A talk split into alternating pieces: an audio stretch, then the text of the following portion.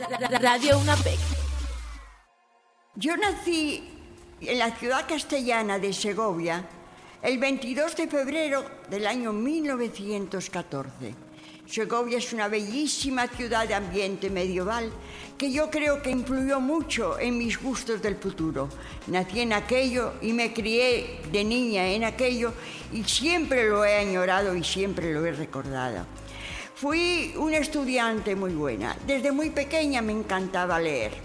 Me llevaron a un colegio de monjas, de jesuitinas, y me negué a continuar allá. Dije que yo no iba a aprender a rezar y a hacer punto de cruz. Era todo lo que me enseñaban. Entonces salí del colegio, me pusieron profesores particulares y empecé el bachillerato en el Instituto de Enseñanza, donde tuve la extraordinaria suerte, aunque entonces no me daba cuenta del valor de aquello, de que mi profesor fue nada más y nada menos que Antonio Machado.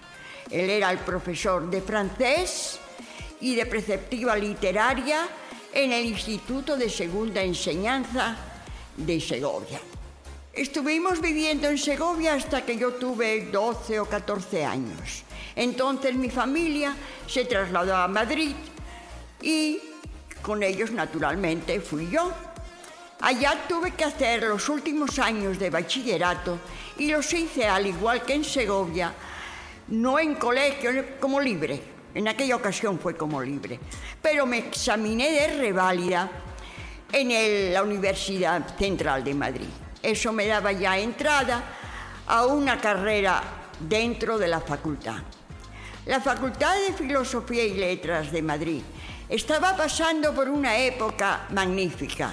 Pertenecía a la Universidad Central. Cuando yo entré, que era una niña, era muy joven, tenía 15 años, me inscribí en Filosofía y Letras, la sección de Historia. Y cuando llegué a la universidad, me encontré muy despistada porque yo estaba acostumbrada a estudiar sola, con profesores solos, y allá encontraba un grupo muy grande, como 30 personas, casi todas mujeres, que venían de colegios, de institutos, que tenían otra manera de tratarse entre sí, de conocer a los profesores, y me, me, encontré muy desorientada, pero tuve la suerte de que las muchachas de la Institución Libre de la Enseñanza, que era la organización, la institución más importante en aquellos momentos, hay que considerar que estábamos ya en plena república, me dieron cabida en su grupo y entonces formé un ambiente muy agradable. Por cierto, que teníamos allá una persona que luego sería famosa, que es Julián Marías, el gran filósofo, era, era compañero nuestro de carrera. Hice la carrera, como era muy estudiosa, con muy buenas notas, solamente en filosofía, no es que fallé, pero me dieron un simple aprobado porque no entendía nada. No, la filosofía no es para mí. Y entonces en todas las demás lo compensé con sobresalientes y matrículas de honor. La carrera la terminé en el año 33, en plena república. Estábamos inaugurando el nuevo pabellón de filosofía y letras, que era lo primero que se iniciaba en la ciudad universitaria de Madrid. Aquello fue un verdadero acontecimiento. todas las autoridades de la República asistieron allá y entonces dieron un impulso extraordinario a todas las enseñanzas dentro de la Facultad de Filosofía y Letras de Madrid, que entonces pertenecía a la Universidad Central, hoy en día pertenece a la Complutense, que es la misma pero con otro nombre. Cuando yo tenía eh, nada más que 19 años es que terminé la carrera. Inmediatamente que nosotros terminamos la carrera, al, terminar el cuarto curso, Hicimos un magnífico viaje, una expedición estupenda por todo el Mediterráneo. Fue famosa, fue famosa y sigue siendo famosa. Recientemente en Madrid se habló mucho de aquello. Fue por el Mediterráneo, la dirigieron los principales profesores de la universidad, de la Facultad de Filosofía y también los de Arquitectura. Viajamos por todo el Mediterráneo Aquello era una universidad flotante, porque las clases se daban en los barcos y cuando desembarcábamos teníamos ya una idea espléndida de lo que íbamos a ver. Viajamos por Egipto, por Tierra Santa, por Grecia, por Italia. Hasta la vuelta, fue una vuelta simpática. Cuando llegamos a Nápoles estaba ya eh, Valle Inclán, don Ramón del Valle Inclán, y entonces se unió a nosotros y nos dio dos días espléndidos de conversación, de, de maravillosa eh, entrevistas con nosotros, que, con toda la gente joven a la cual él estaba muy apegado. Y cuando terminamos aquella excursión, ya realmente eh, eh, yo me asenté bastante, me hice los exámenes de reválida, los aprobé con matrícula de honor y ya en esos momentos me estabilicé en el sentido de que me designaron ayudante de clases prácticas de don Pío Zavala, quien fue luego rector. Dos años estuve yo con esto, porque luego las cosas cambiaron completamente. En primer lugar, yo me casé con un profesor de la universidad, profesor de ruso, Constantino Brusilov, y salimos de viaje de novios, pero en ese mismo momento que ocurría aquello, estallaba ya la guerra, se iniciaban, las, se iniciaban los primeros síntomas de, que aquello iba a, a, terminar muy mal y en efecto empezó la guerra civil con toda la tragedia que trajo consigo. A mí me tocó pasar esa época de la guerra, los primeros tiempos, desde el año 36 al 37 que salí de, de España, en el norte de España, que estaba totalmente aislada del resto de la península. Y como estaba aislada, los rusos tenían en Bilbao, que era la ciudad, una de las ciudades del norte de España, tenía en Bilbao una embajada, además de la embajada que tenía principal, ¿no? Y en esa embajada fue mi esposo ruso, a trabajar y yo le acompañaba en ciertas ocasiones, pero él fue el que estuvo trabajando allá. Ocurrió eh, la ofensiva tremenda de las tropas de Franco y también sucedió la tragedia de Guernica, cuando fueron destruidos Guernica, fue destruido Guernica por la aviación eh, alemana. Se inició entonces el avance de las tropas de Franco por el norte de España Mientras ellos avanzaban, nosotros retrocedíamos de Bilbao a, Santander, de Santander a Asturias. Yo ya tenía a mi hija y era una niña de dos o tres meses cuando yo la llevaba de un sitio a otro, huyendo de las tropas que avanzaban.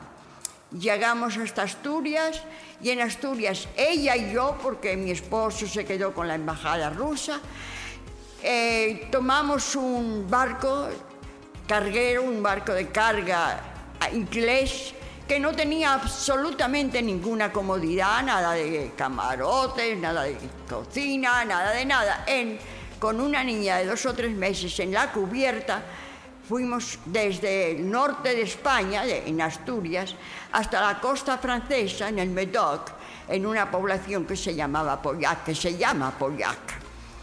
Ahí Esperamos a que terminara la guerra en el norte de España. Mi esposo se fue a reunir con nosotros cuando terminó la invasión del Franco y pasamos en Francia dos años. Fueron años muy difíciles porque no nos permitían trabajar, no teníamos apenas dinero para seguir y estuvimos a punto, pero no llegamos, por suerte, a que nos llevaran a un campo de concentración. La suerte es que mi esposo tenía algo de dinero en París y pudimos terminar el tiempo que nos tocó quedarnos en Francia. Empezó la guerra y los problemas con la guerra europea y ya todos los españoles que estaban en Francia escapando de la guerra y de Franco, eh, se prepararon para venir a América. Eh, mi esposo vino con ellos yo eh, tenía la noticia de que mi padre estaba muy grave y mi madre también muy enferma y me pedían con toda fuerza que pasara por España antes de venir a América. O sea que yo no vine con el grupo de españoles que salieron de Francia y vinieron directamente aquí. Yo me fui a España y, por cierto, que en el viaje de regreso a España, temporal, tuve una experiencia maravillosa. Mi esposo era amigo de don Pío Baroja y sobre todo de su hermano Ricardo. Y ellos estaban, Pío Baroja con su familia, en su casa de campo en Vera de Vidasoa, en plenos Pirineos. Y cuando yo salí de Francia, pasé por la casa de ellos y me invitaron a que me quedara ya unos días hasta tanto pudiera organizar mi viaje hacia Galicia, que era donde estaban mis padres. Aquellos días son inolvidables para mí. Eh, compartir eh, la vida con una persona, una figura como la de don Pío Baroja, no es fácil que, que tenga uno la oportunidad. Yo la disfruté y quedó para mí toda mi vida grabada aquellos momentos. Eh, quedé en España durante un tiempo, murió mi padre, mi madre tuvo que organizar su vida con los demás hijos y entonces estamos en el año 39 y entonces en el año 40 yo preparo ya mi viaje a Santo Domingo. Venía yo con mi hija, que en esos momentos ya tenía casi tres años. Eh, llegué a Santo Domingo, salí en barco naturalmente, eh, hasta La Habana, de La Habana a Santiago de Cuba. Eh, fue un viaje medio difícil, llegué, me encontré con mi esposo aquí y ya prácticamente todos los españoles que vinieron a Santo Domingo habían ya llegado. Yo llegué de las últimas. Eso tuvo su gran inconveniente porque lógicamente los cargos que yo pudiera haber tenido propios para mi preparación, universitarios, ¿entiende? Estaban ya todos ocupados. Nosotros lo que teníamos era la posibilidad y la obligación, porque se había sido asignado, de irnos a una colonia en el campo, una colonia de las que Trujillo había organizado para los españoles. Era la nuestra, era Medina de, al lado, muy cerca de San Cristóbal. Yo no sé por qué cuando me trataron con tanta deferencia aquí, el entonces secretario de Agricultura, señor Carbucia, e incluso nos llevó en su carro a la colonia de Medina, yo me había hecho las ilusiones de que íbamos a tener una casita encantadora de campo, muy bucólica, pero cuando llegué el alma se me cayó a los pies. Aquello era un tremendo bohío sobre pilotillos de tablas cubiertos de agua, con dos habitaciones de dormir, con unas colombinas con sus mosquiteros, cosa que yo nunca había usado en mi vida, mosquitos por todas partes. Estaba la cocina, estaba fuera de la parte de la casa, sanitario también estaba más atrás, en fin, aquello era tremendo. Y sobre todo los mosquitos acababan con uno, la, falta de higiene. Yo me enfermé, me enfermé con paludismo, que había entonces mucho paludismo aquí, y tenía horror a morirme allá, porque yo estaba oyendo de noche cánticos de muertos, sobre todo de niños muertos, que eran fúnebres, macabros, sin embargo eran bonitos. Y yo decía, yo no quiero que me canten aquí, en estos lugares, y vivir aquí completamente aislada de la civilización. Debido a mi enfermedad tuve que venir para Santo Domingo.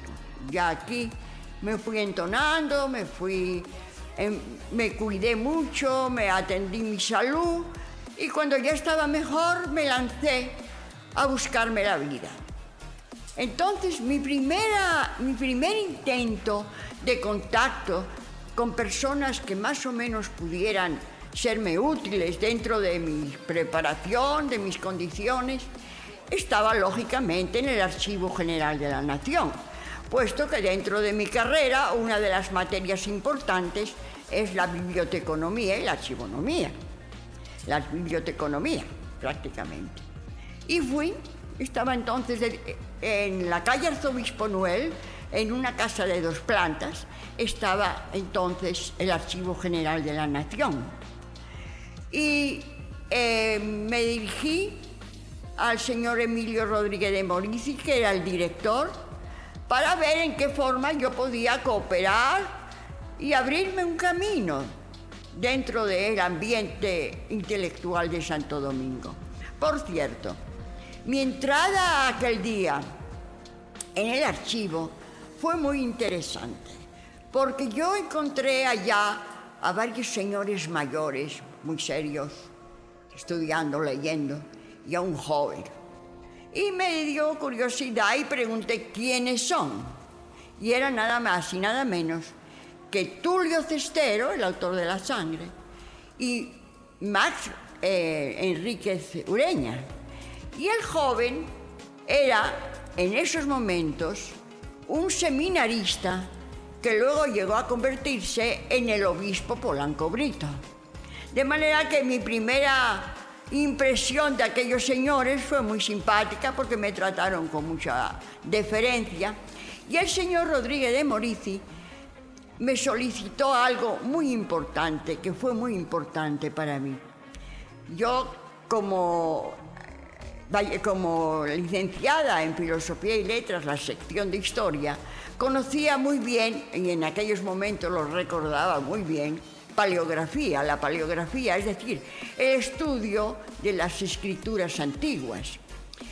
Rodríguez de Morici tenía una fotocopia de una obra importantísima, escrita por el canónigo Alcocer, que ellos no habían podido descifrar porque estaba en una escritura antigua.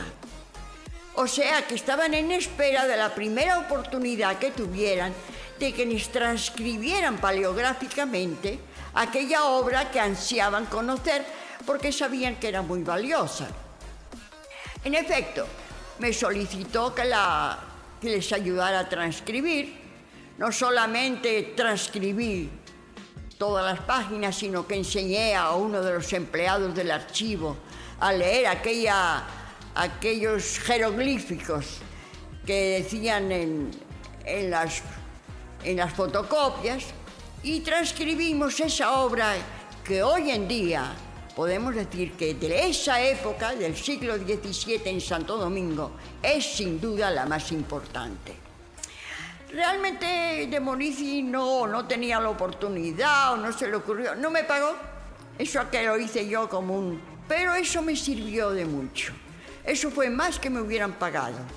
Porque se enteró el entonces rector de la universidad, el señor don Julio Ortega Frier, que estaba en plan de hacer un trabajo de investigación y necesitaba alguien que le ayudara y que conociera realmente lo que era la investigación histórica. Me llamó, me hizo prácticamente un examen porque me pidió que hiciera un trabajo de algo que él tenía ya, de los pinos en Santo Domingo, sin más ni menos me dijo, escríbame algo sobre los pinos en Santo Domingo. Y yo, aplicándole la técnica de la investigación, le hice un trabajito, parece que le gustó mucho. Entonces me contrató para hacerle trabajos de investigación en los archivos dominicanos. Tuve mucha suerte. Lógicamente, una cosa, el trabajo de don Pi, de señor Ortega Frier, era sobre los predios rústicos dominicanos, especialmente sobre lo que llaman terrenos comuneros. Era algo que había que investigar en los archivos donde hubiera notarios que hicieran transacciones de esos terrenos. Y me fui al Tribunal de Tierras. En el Tribunal de Tierras me dieron cabida y me dieron mano completamente libre para que yo entrara en los archivos, investigara, escudriñara. Y efectivamente tuve una suerte formidable. Me encontré no un documento, me encontré un archivo. El archivo real de Vallaguana, un archivo de la época colonial. Aquello era un verdadero tesoro. Los documentos no estaban organizados, estaban completamente revueltos unos con otros, pero encuadernados, lo que quería decir que estaban en buen estado de conservación. Ortega Frier se entusiasmó tanto con aquel descubrimiento. Hay que saber que aquí, aparte de la catedral, no había ni conocían ningún documento antiguo de la época de la colonia, se habían perdido todos que me nombró incluso un grupo de personas, como cuatro o cinco personas, que vinieran a copiar lo que yo les dijera para llevárselo a él para su trabajo. Una cosa muy interesante, fuimos descubriendo cosas interesantísimas, temas realmente apasionantes para un historiador o para una historiadora en este caso. Y íbamos avanzando y avanzando eh, al mismo tiempo, el Archivo General de la Nación quiso que se organizara un curso de archivos y bibliotecas para que yo lo diera. Y efectivamente se hizo, se dio el permiso para aquello y tuvimos un curso muy nutrido con personas muy interesadas que duró ocho meses más o menos. Dimos allá archivos, bibliotecas, un poco de paleografía y un poco de numisma. Yo creo que fue un poco precipitado, naturalmente, porque eso exigía por lo menos un año o dos años, pero mejor era aquello que nada. Ah, estuvo todo el mundo muy entusiasmado, se terminó el curso, se graduaron varios, consiguieron trabajo en muchos sitios, personas que habían estudiado toda la técnica de archivos por el sistema moderno decimal, aplicándole el mismo sistema de las bibliotecas. Y entonces, en aquella época, estábamos ya en el año 43, víspera del centenario de la República. Se había el señor eh, Peña, Peña Valle, que era la sazón secretario de primero de Interior y Policía y luego de Relaciones Exteriores, le fue encomendado que, que preparara una colección de publicaciones con motivo del centenario. Por suerte, no eran de carácter político, sino de carácter histórico. Y en efecto, salvo una de los 19, que eran 18 más un bis, 19 volúmenes que se publicaron, excepto uno, la, la sobre economía, la restauración, no recuerdo exactamente el título, que, hizo ese, que se hizo aparte de todo el grupo, todos los demás 18 tomos eran de carácter histórico. Para realizar el trabajo, el señor Peña Valle designó una comisión formada por tres dominicanos que eran, eh, eran tres dominicanos, no personas muy adictas al régimen, sino al contrario, personas muy frías, como era especialmente Rufino Martínez, un hombre que jamás aceptó un solo puesto, eh, un puesto fijo del gobierno, ni jamás sacó la célebre palmita. Y además estaban la Razabal Blanco y no recuerdo otra persona también muy, Sócrates Nolasco.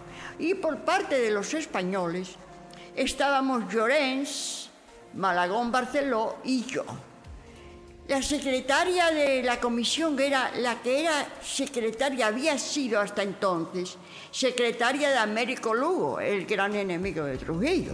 O sea que yo no sé por qué razón, todavía se me escapa el motivo, por qué Peñavalle seleccionó una comisión formada por tantos miembros, por lo menos, por lo menos, completamente alejadas del trujillismo del ambiente de Trujillo. En un año hicimos 19 tomos. Eh, fue un éxito.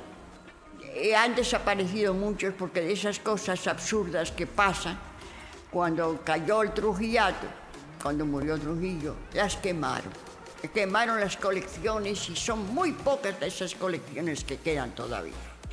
Al terminar la colección que desgraciadamente se llamó Trujillo, pero que actualmente la llaman del Centenario, Peñavalle entonces secretario de Relaciones Exteriores, me designó eh, directora del archivo y de las publicaciones del centenario.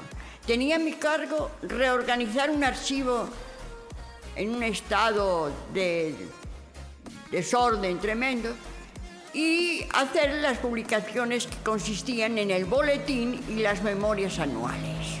Varios años yo empecé con ellos el año 44, año del centenario al final, y trabajé con un grupo de personas, organizamos el archivo, si no completamente, era imposible por el tiempo, bastante, sobre todo el archivo que estaba moviéndose.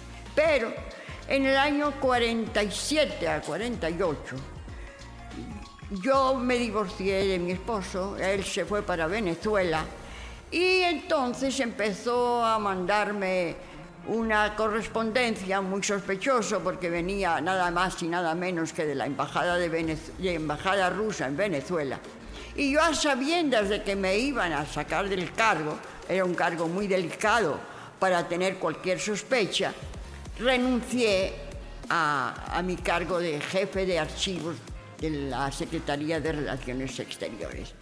Y me quedé sin nada, con una niña y sin tener absolutamente ningún ingreso. Me defendí como pude con clases particulares, hasta que un día, año 48, en el mes de marzo, cuando, marzo, abril, cuando se va a abrirse el periódico El Caribe, me encuentro con el señor eh, Herrera en, en el Parque Colón.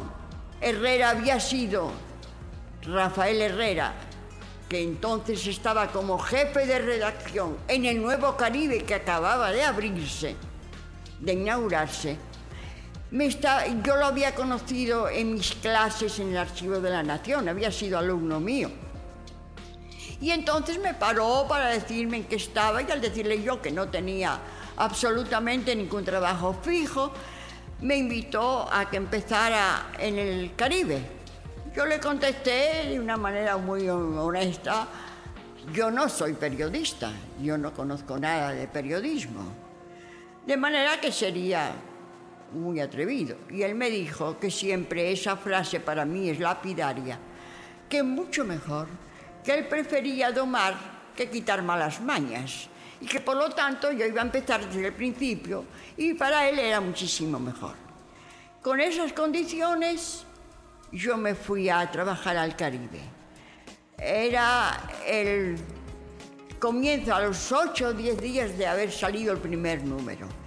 Y me encargaron al hacer en la, página, primeramente me trataron duramente, porque lo hicieron a propósito, a ver si yo era capaz como mujer de enfrentarme a ciertos casos difíciles como periodista. Y me mandaron a un crimen doble allá por las alturas, donde dos mujeres se habían matado mutuamente, para que yo cubriera aquel suceso. Era una época en que uno no tenía ni carro en el periódico ni ninguna comodidad. Había que irse a pie, contemplar todo aquello. Y la verdad es que no me dio ningún miedo, no me asustó. Al revés, me divirtió. Parece mentira, pero me divirtió. Y cuando volví a la redacción, le dije al jefe de redacción, puede usted seguir mandándome, que estas cosas me divierten. La cosa, no es que estuviera muy bien escrita mi, mi crónica, pero me la publicaron con ciertas correcciones y ya, con eso ya estaba yo como redactora del Caribe. Al principio me trataron con bastante dureza para probarme, pero luego comprendieron que era mejor aprovechar mi cultura y mis conocimientos de, del arte y de la música para cubrir una, los aspectos intelectuales. Además, me encargaron que preparara lo que llamamos página escolar. Cuando me dieron la página escolar, yo me dije, sin colaboradores escolares no me parece una cosa completa. Y dije, tengo que buscar colaboradores entre los alumnos de segunda enseñanza. Y salí a buscar talentos, yo misma. Salí a buscar talentos y encontré talentos. Fui al, a lo que aquí se llama, que en España se llama instituto, aquí se llama liceo. Había profesores muy buenos de literatura. Encontré un grupo de muchachos extraordinario, algunos de los cuales se prestaron para ayudarme a seguir mi labor de buscar talentos. Máximo Avilés Blonda fue un especialista en eso. Lupo Hernández Rueda fue otro de aquellos que otro de aquellos que me ayudaron enormemente y sobre todo que se dedicó a estudiar desde entonces hasta, hasta ahora, podemos decir, a lo que su generación produjo y a lo que hicieron en aquellos momentos. Entonces ya tenía yo asegurada mi colaboración escolar en la página correspondiente.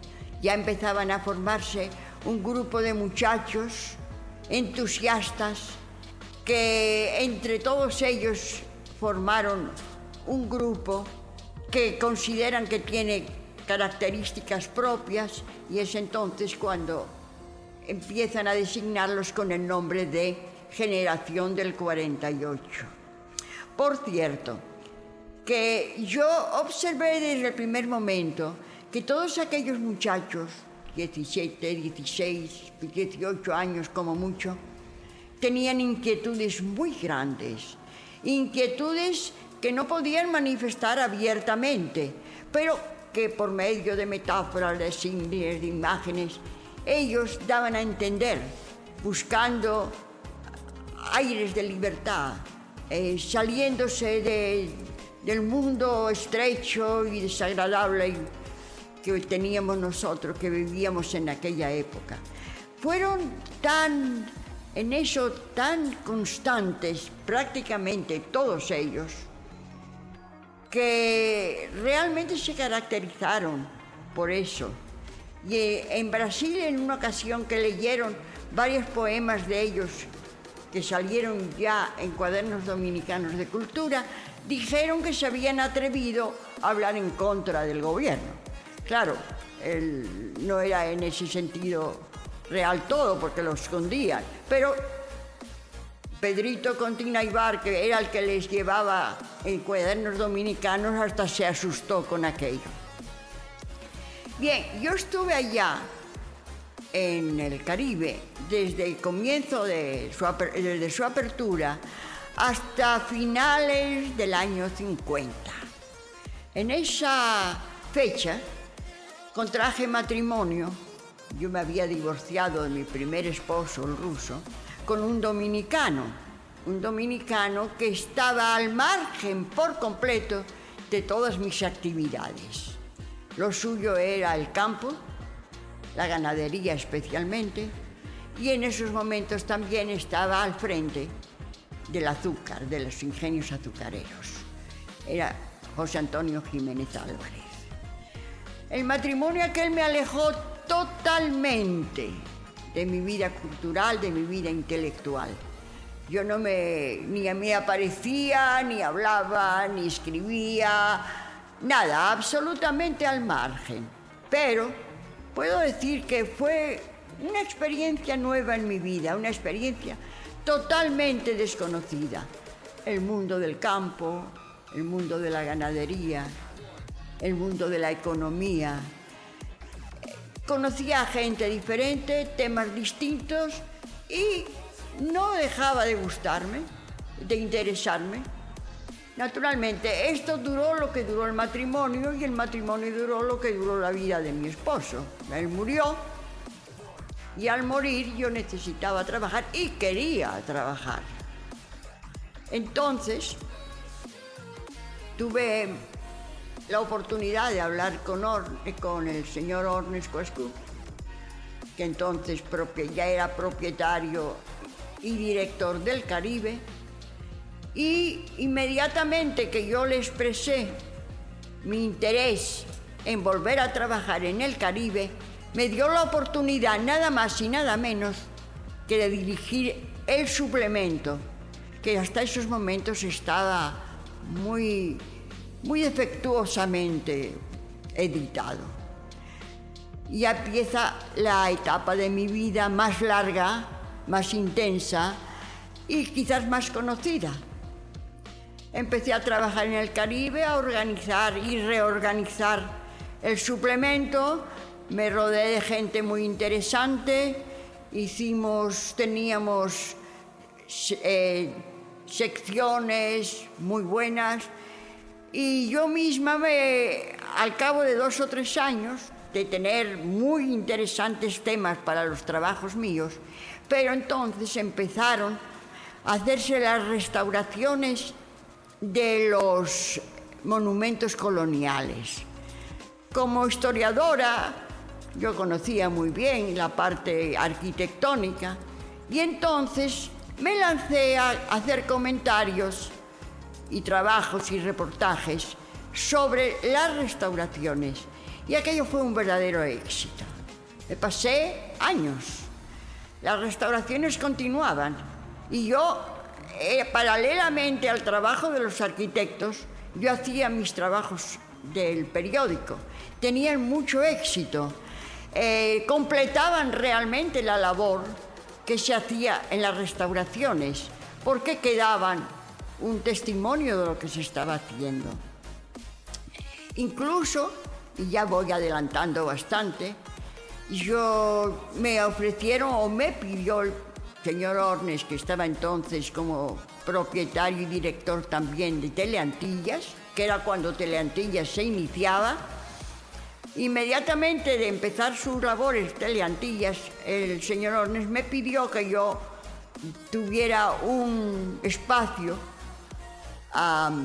por mi cuenta para dar sobre todo lo que yo estaba diciendo en los artículos del periódico, que también lo llevara a la televisión.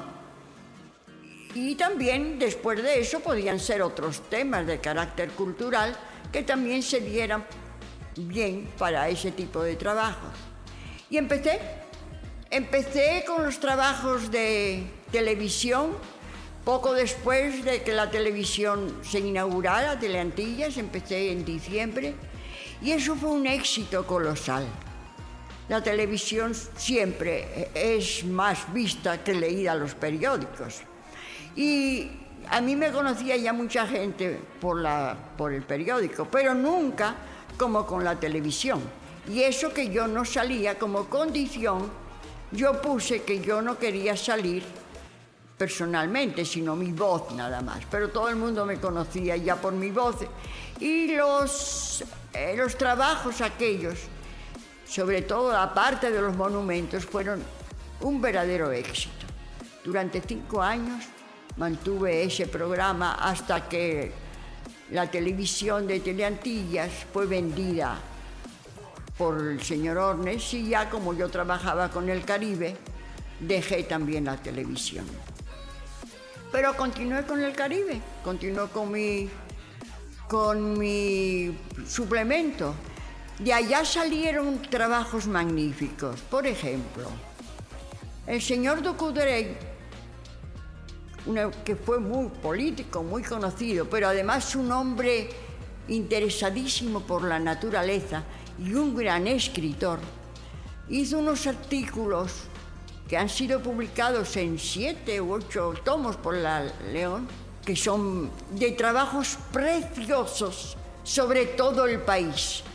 Recorridos que hacía él con técnicos y con científicos él captaba todo lo que ellos decían, eh, lo pasaba en un idioma, en una lengua preciosa, en un estilo bellísimo. Hacía literatura con la ciencia, sin dejar de ser ciencia, y tenía un éxito enorme. También otro de las personas que trabajaba conmigo en el suplemento, es decir, que era colaborador del suplemento, era el padre Vicente Rubio, a quien se ha considerado aquí siempre un historiador de primera. Y también han salido ya muchos trabajos escritos por el padre Rubio que han completado muchos aspectos de la historia colonial dominicana. También logré que escribieran para el suplemento del Caribe los esposos Dodd, unos americanos que vinieron aquí con la misión de, de hacer campaña para la reducción de los nacimientos, que eran cantidad inmensa, es decir, demasiado alta el porcentaje. Y ellos estuvieron aquí, pero entonces se entusiasmaron con la naturaleza dominicana y escribieron unas columnas preciosas. No han sido recogidas esas todavía en volumen, cosa que debería de hacer el Jardín Botánico, porque él trabajaba ya el señor Dot, pero no dejan de estar ahí, son una obra estupenda. Creo que el suplemento sabatino que yo dirigía cumplió su misión. Cumplió su misión porque en todos los aspectos recibía las mejores colaboraciones. Se llevaban en la forma más noble, más elegante, mejor, sobre todo cuando había posibilidad de ilustrar y durante el tiempo que estuvo saliendo a la luz, creo que cumplió una verdadera misión. Yo seguí trabajando en el suplemento y cuando dejé el suplemento, porque me nombraron directora de suplementos en general, era un ascenso, pero también era que ya yo había llegado a una edad bastante avanzada y no podía continuar con esa intensidad. Y eh, entonces empecé a hacer otro tipo de trabajos ayudando al, director y fue a trabajar como bajo mi dirección otras personas. Solicité muchas veces mi jubilación y no me la quisieron dar nunca. Por fin, cuando cambió de dueño, después de un tiempo, me jubilaron en el año 2000 cuando yo ya tenía una edad bastante avanzada, ya tenía 86 años. Desde entonces ya al principio me era un poquito fácil escribir, leía mucho, pero ya la naturaleza se impone y ya veo mal, oigo peor. Y entonces realmente he tenido que dejar prácticamente por completo toda mi actividad intelectual lamentándolo mucho, porque era parte de mi vida, pero las cosas son así y hay que aceptarlas. Por eso yo hoy, aquí en este momento, estoy hablando con dificultad, recordando con mucha dificultad y eh, oyendo poco y, en fin, muy, muy, muy, muy disminuida en todos los aspectos de la vida física mía. Quiero recordar aquí algunas de las muchas deferencias, de las muchas condecoraciones, de los muchos premios que graciosamente me han sido otorgadas y que agradezco infinito. Entre otras, la Orden de Duarte Sánchez y Mella y otra de muchísima importancia para mí, el patrimonio cultural dominicano y el Premio Nacional de Literatura que me fue concedido hace relativamente poco. Iglesia de Santa Bárbara. Cuando en los albores del siglo XVI, Fray Nicolás de Obando, recién nombrado gobernador de la Española, decidió trasladar a la orilla derecha de Lozama la entonces villa de Santo Domingo, los constructores de la nueva urbe no tuvieron que ir muy lejos a buscar materiales adecuados para edificar las amplias residencias de los conquistadores, los templos y hospitales, las murallas y los baluartes. En el extremo norte de la primada de América, una inmensa roca formaba un altozano que pronto habría de ser aprovechada como rica cantera donde obreros especializados traídos de España se dedicaron a extraer y labrar la pieza, tallando sillares con destreza o cortando fragmentos irregulares con que levantar los muros de monumentos y viviendas.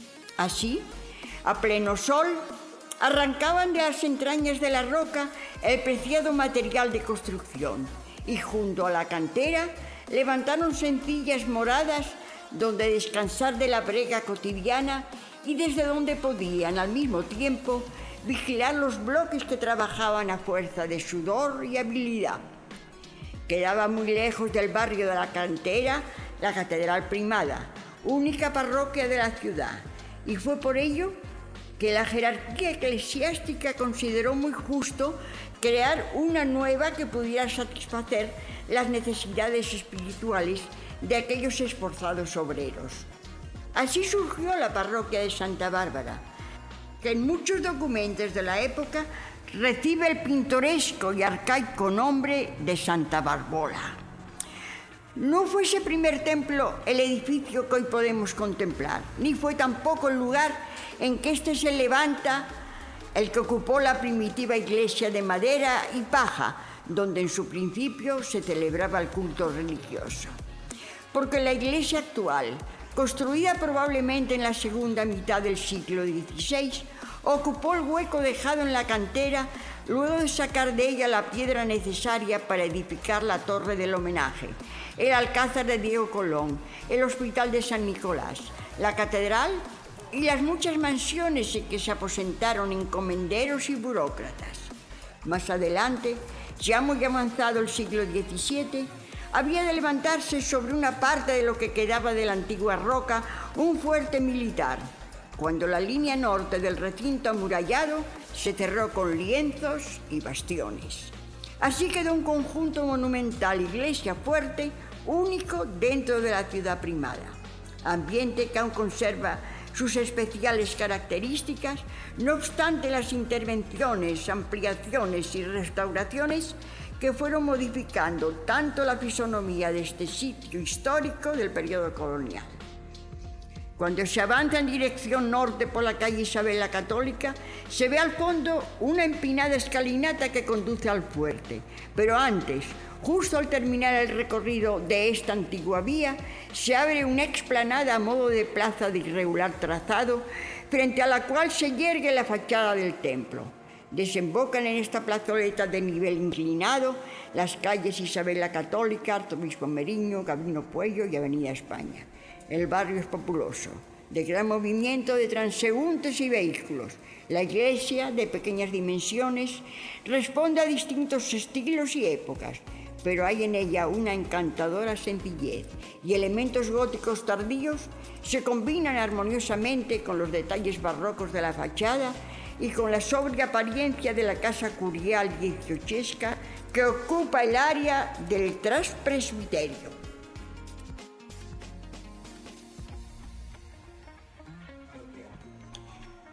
García Márquez refleja en novela su conocimiento de dos cronistas del siglo XVI, Oviedo y Méndez Nieto. No hay duda de que Gabriel García Márquez conoce a fondo las obras de los cronistas de Indias. Y no solo las conoce, sino que en forma hiperbólica sigue a menudo sus huellas convirtiendo las observaciones de aquellos autores del siglo XVI en impresionantes metáforas y en acertados símiles.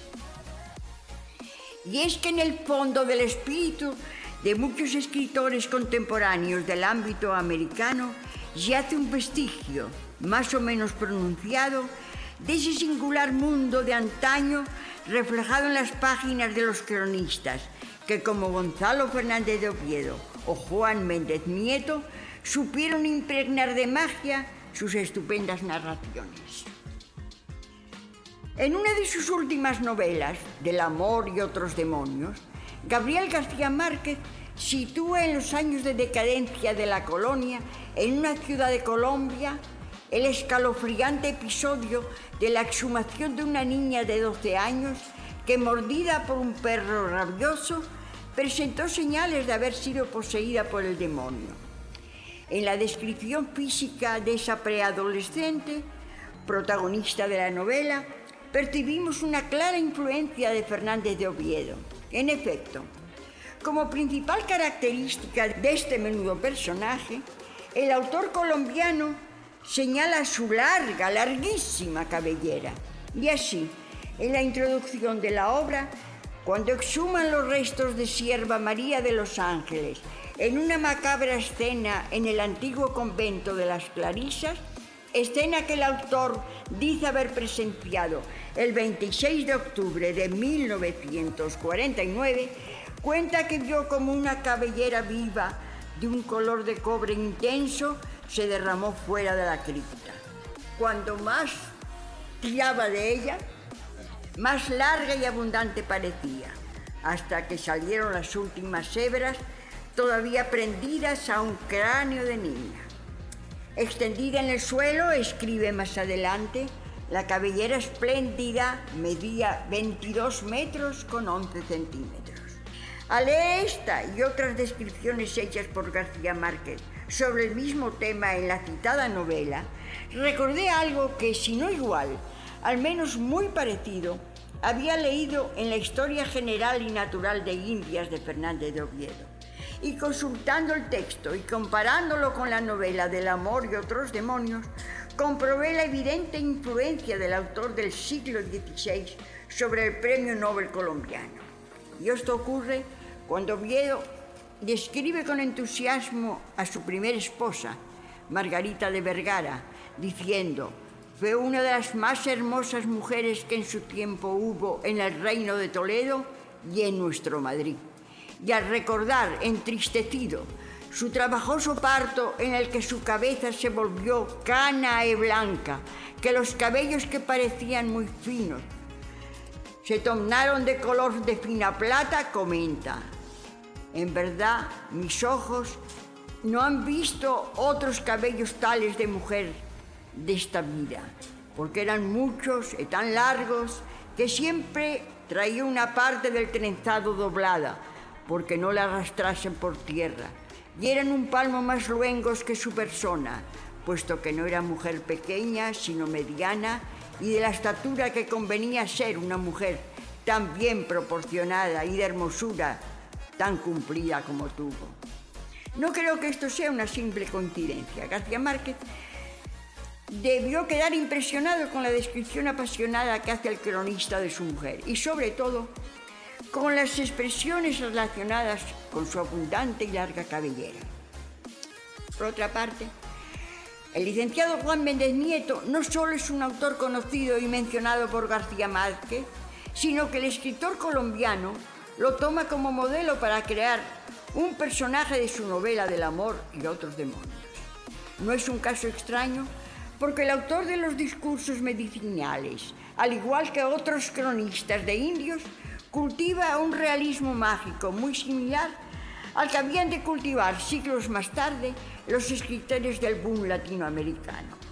García Márquez, en el primer capítulo de la citada novela, introduce a uno de sus principales personajes, el licenciado Abrenuncio de Sá Pereira Cao, el más médico más notable y convertido de la ciudad, como alumno esclarecido del licenciado Juan Méndez Nieto, de quien había heredado su fama de nigromante y deslenguado, pero nada ponía en duda su sabiduría.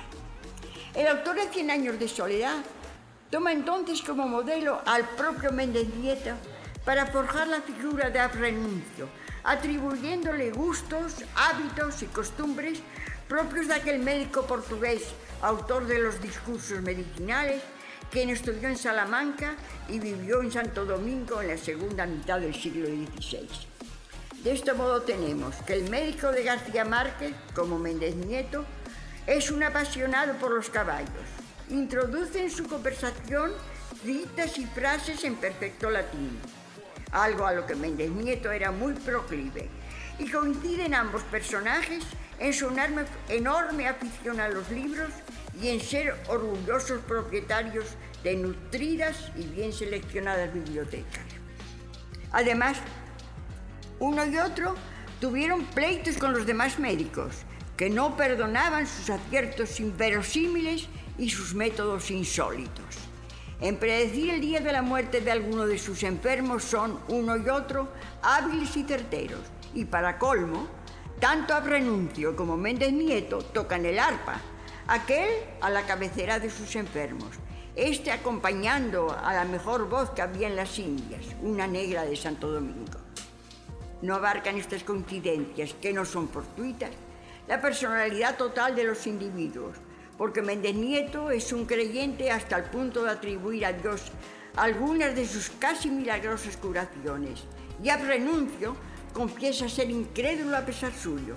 Y mientras en su vida privada Méndez Nieto es un hombre casado y padre de numerosos hijos, el personaje de la novela del amor y otros demonios es soltero, sin que a lo largo de sus apariciones en la obra deje ver inclinación alguna por el sexo opuesto.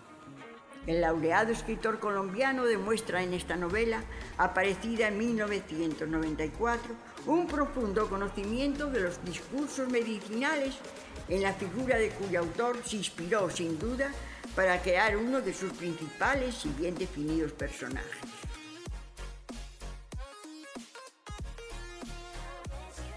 Jaca cuenta cuentos. José Antonio Caro Álvarez decidió un buen día eliminar de su nombre y apellidos todo lo que no fueran iniciales. Y, liberado así de un fardo un tanto serio, se quedó en Jaca Secas. Y como a Jaca cualquier cosa le estaba permitida, se lanzó a escribir cuentos e historietas, audacia esta que tal vez no hubiera podido realizar impunemente con su nombre completo, sonoro y respetable. Jaca estaba cansado y aburrido de la falta de humor de sus contemporáneos y empezó a sentir nostalgia por los tiempos ya idos en que el dominicano sabía sacar partido a las más sencillas circunstancias de la vida. Sin duda, Jaca cuenta cuentos fue para su autor, sumido en la lucha cotidiana, una terapia de desintoxicación, una forma de aflojar tensiones, un modo de sentirse emocionalmente cómodo. En apenas una docena de narraciones cortas, de diálogo ágil y sueltas pinceladas, Jaca refleja entre chistes y agudezas lo que en Ciudad Nueva hace unas cuantas décadas, siendo la barriada capitaleña que ostenta ese nombre, si no era en modo alguno una ciudad, al menos resultaba para entonces nueva. Y es quizás ese sector de nuestra urbe el verdadero protagonista de sus cuentos. Jaca recuerda la comunidad de afecto, respeto y servicios que unía a los vecinos Describe con cariño los patios interiores de sus casas que no tenían cercos formales, apenas algunos postes comidos de comején, entre los cuales se entrelazaban unos alambres remendados confundidos con los cundeamores. Y añora el sentimiento humanitario de la gente de antaño que ayudaba al necesitado sin jamás lastimar su dignidad. Se divierte Jaca recogiendo en sus páginas la intención maliciosa de una frase, el doble sentido de un comentario, la ingeniosa ocurrencia de alguna de sus locos. Y refiere con gracia y donaire episodios como el de Pepe el Peligroso, quien vendió a don Julio Ortega Frier un pilón hediondo a ajos y cebolla, haciéndolo pasar por un cemín. Relato este que sin duda trajo a la memoria del autor otros episodios más recientes en los que el personaje principal, en vez de llamarse simplemente Pepe, respondía al extraño nombre de Benjín. Jaca debió gozar un mundo escribiendo sus cuentos y logra también despertar en sus lectores, especialmente en aquellos que han doblado el medio siglo, sentimientos de alegría y nostalgia fundidos en tal forma que uno no sabe cuándo comienza la alegría y cuándo termina la nostalgia. Héctor Inchaustegui Cabral, que prologa el libro, ha captado el mensaje de Jaca y lo interpreta con acierto. Radio UNAPEC